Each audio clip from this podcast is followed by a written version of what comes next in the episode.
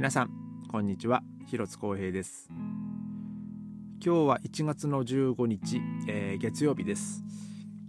えー、今日もですねベルリンは気温の変化はそんなに大きくはなかったんですけども、えー、今日ですね昼間に結まあ、ちょっと雪がまた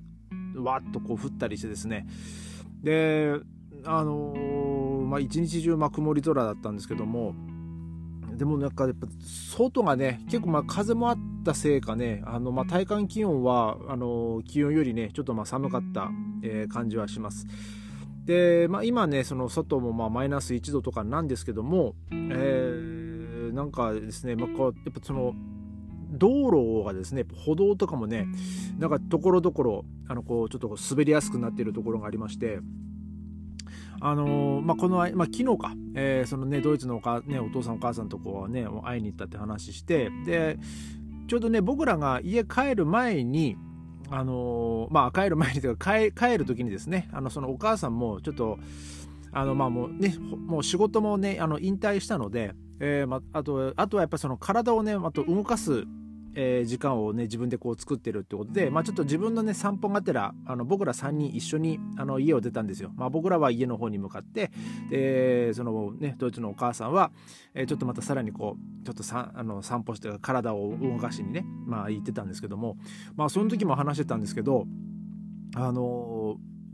あのなえっとその先,、まあ、先週ですね木曜日とか金曜日もう本当にこう道路がもうつるつるになっててもう危なくてですね本当にそその時もその彼そのドイツのお母さんの、まあ、知り合いの話とかもしてたんですけど、まあ、そのお友達が、まあ、道路で、まあ、やっぱ滑って転んでその腰を打ったのかな腰か背中を打ったと。であの救急車を呼んだんですけどいやもうその救急車というかもうその、まあ、消防消防とかですね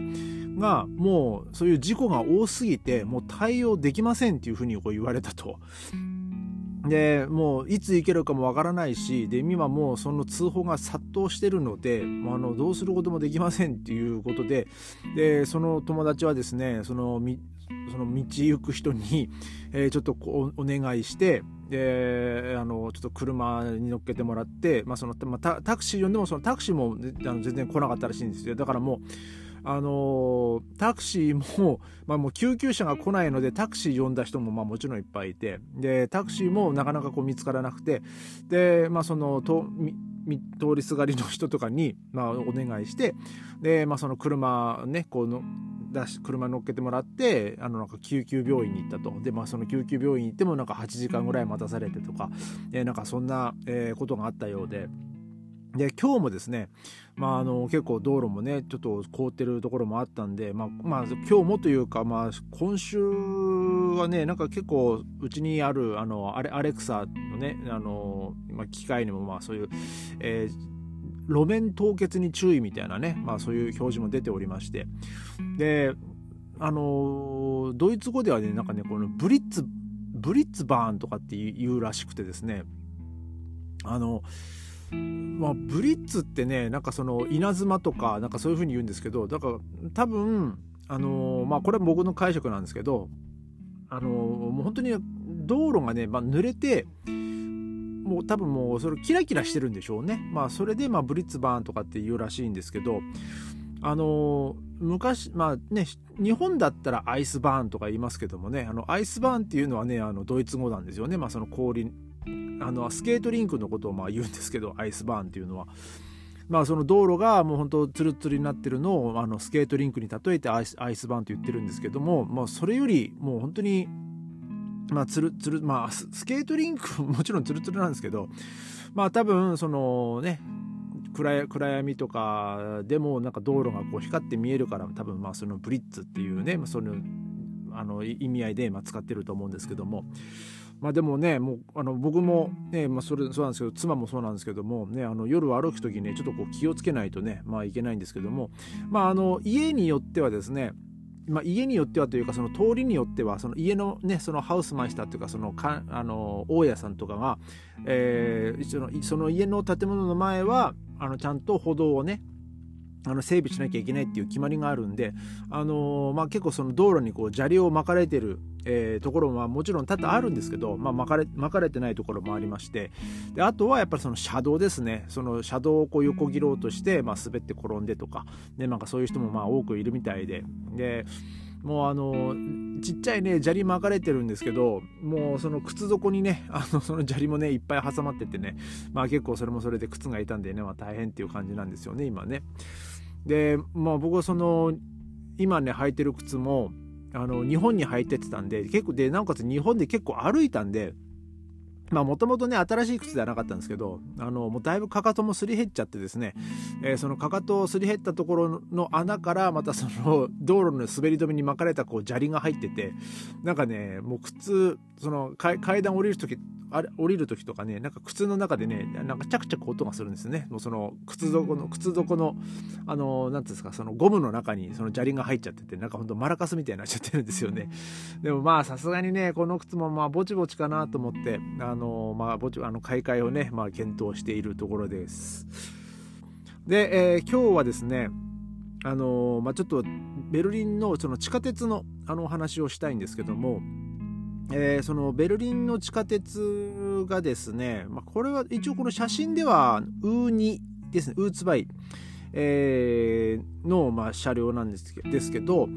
まあ、その新しいあの地下鉄の車両があのまあなんですかね。あの、まあ、発表になりましたという、えーまあ、その今テスト走行をしてるらしいんですけど、まあ、一応、まあ、これもねあの公開されたみたいで。でなんかあのオリそのベルリンオリンピアスタディオンっていうですね、まあ、そのベルリンちょっと西側にあるあのサッカーサッカースタジアムっていうか、まあ、サッカースタジアムだけじゃないですけど、えーまあ、そのオリオリンピアスタディオンっていうところがあるんですけど、まあ、そのそこをつないでるのがウーニなんですよ。であのベルリンにはですね全部で、えー、地下鉄が9本かな、まあ、走っておりましてで、まあ、 U1あのまあ、まあ、ドイツ語で言うと U eins、U zwei、U drei、U vier、U fünf、U sechs、U sieben、U acht、U neun っていう感じですね。で、えー、その番号、 U1、U の1、U の2、まあ、その、それが、あのー、古い、まあ、古い順,、まあ、順番なんですよね。だからウー1っていうのがベルリンの中で一番古い地下鉄。で、まあ、ウー2があってで、まあ、ウードライウーの3っていうのがあってっていう感じなんですけども。えっ、と大体ですねウーのウー版ウーの4までがちょっと車両がちっちゃいんですよ。で、えー、多分ですけどまあ線路もまあ、ちょっと狭いのかなって思うんですけどね。どうなんだろうな。線路の幅は一緒なんですかね、まあ、ただあの車両の幅はね明らかにあのウー5以降はですねちょっとこう広めになってる感じはするんですよね。でまああのもしかするとその車輪の幅は一緒でもそのウー1からウー4までのその、まあ、古い路線なんで当時のね多分、まあ、その建設当時はそのそんなに大きい車両じゃなかったと思うんで、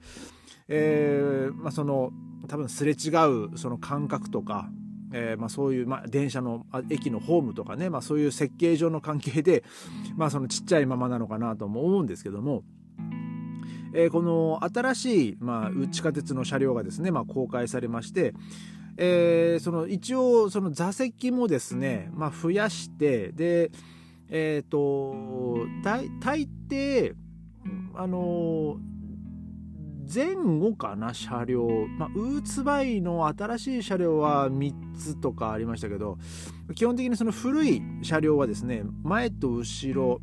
あとまあ真ん中あ真ん中もあったあったか。まあえー、片側3つですね。うんで、あのー、入り口がまあある感じなんですけどもでやっぱその狭いのでその人数もねこうそんなに多く乗れないで座る場所もこう少なくてですねあのー、まあ、ウー1とか、まあ、今ウードライもまあそうなんですけどあのウーウーの3ですね、えー、結構ですねその時間帯とかによってはあの人がものすごいこうもう常にこう満員みたいなね、まあ、そんな時がありまして。で、まあ、その新しいその車両はですねその座席を増やして、まあ、そのドアを減らしたと。まあ、多分、この真ん中の入り口をですね、まあ、減らして、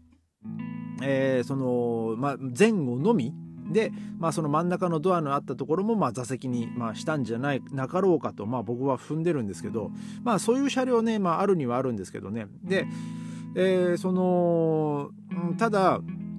まあ、そのさっきも言いましたけれども車両の幅自体はこう狭いので結局はその壁側にこう一列にあのこう椅子が並んでるっていうねまあそういう感じなんですけどまあでもこのまあ、その車車体の何ていうんですかね、まあ、ボディーラインっていうかまあそれはなんかねちょっとこう、えー、昔昔ながらのこう四角っていう感じじゃなくて、まあ、ちょっとこう何て言うんだろうな、まあだまあ、五角形五角形じゃねえか。なんか、えー、なんかちょっとこう膨らんでる感じにはまあ見えるんですよ。でえー、で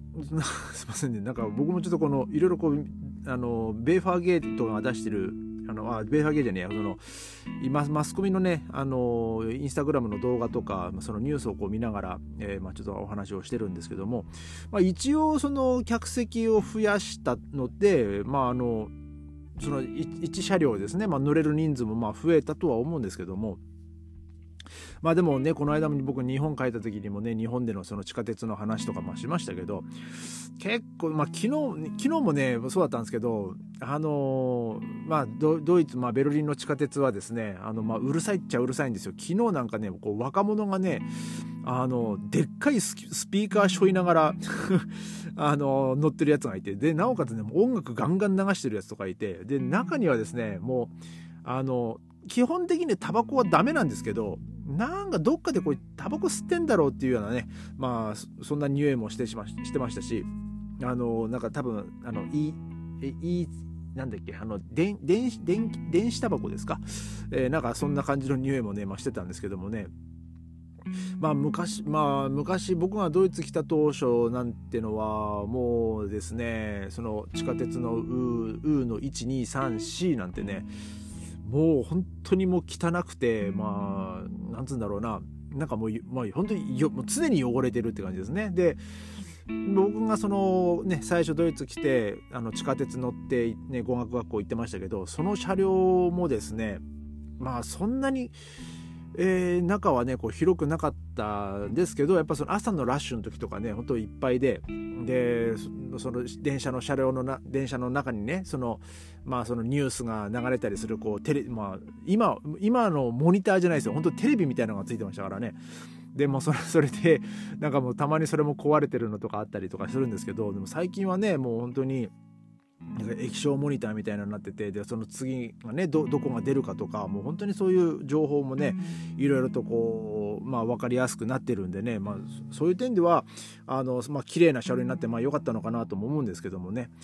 えー、まあそのまあ、ただこの新しい車両はですね多分あのその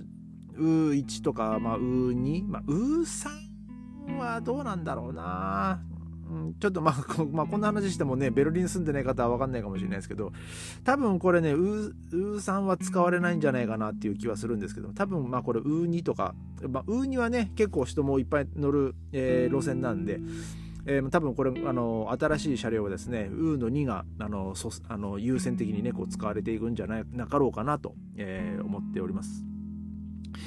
えー、まあ、であの、まあ、そうですね、まあ、この新型車両の発表の時もね、やっぱにこちらにもですね、なんかその鉄道ファンみたいなのがね、まあ、いまあ、いますのでね、まあ、結構その写真撮ったりとかしてる人たちもいましたし。でまあちょっとこれは地下鉄じゃないんですけど去年の11月かな。あのーまだ東西こうねあの分断されベルリンね西東こう分かれてた時にからまあそのその時から走ら走使われてたあのまあ S バーンっていうですねあの電車の車両がねまあこれでも引退しますみたいなまあそんなニュースもあってまあその時にはですねあの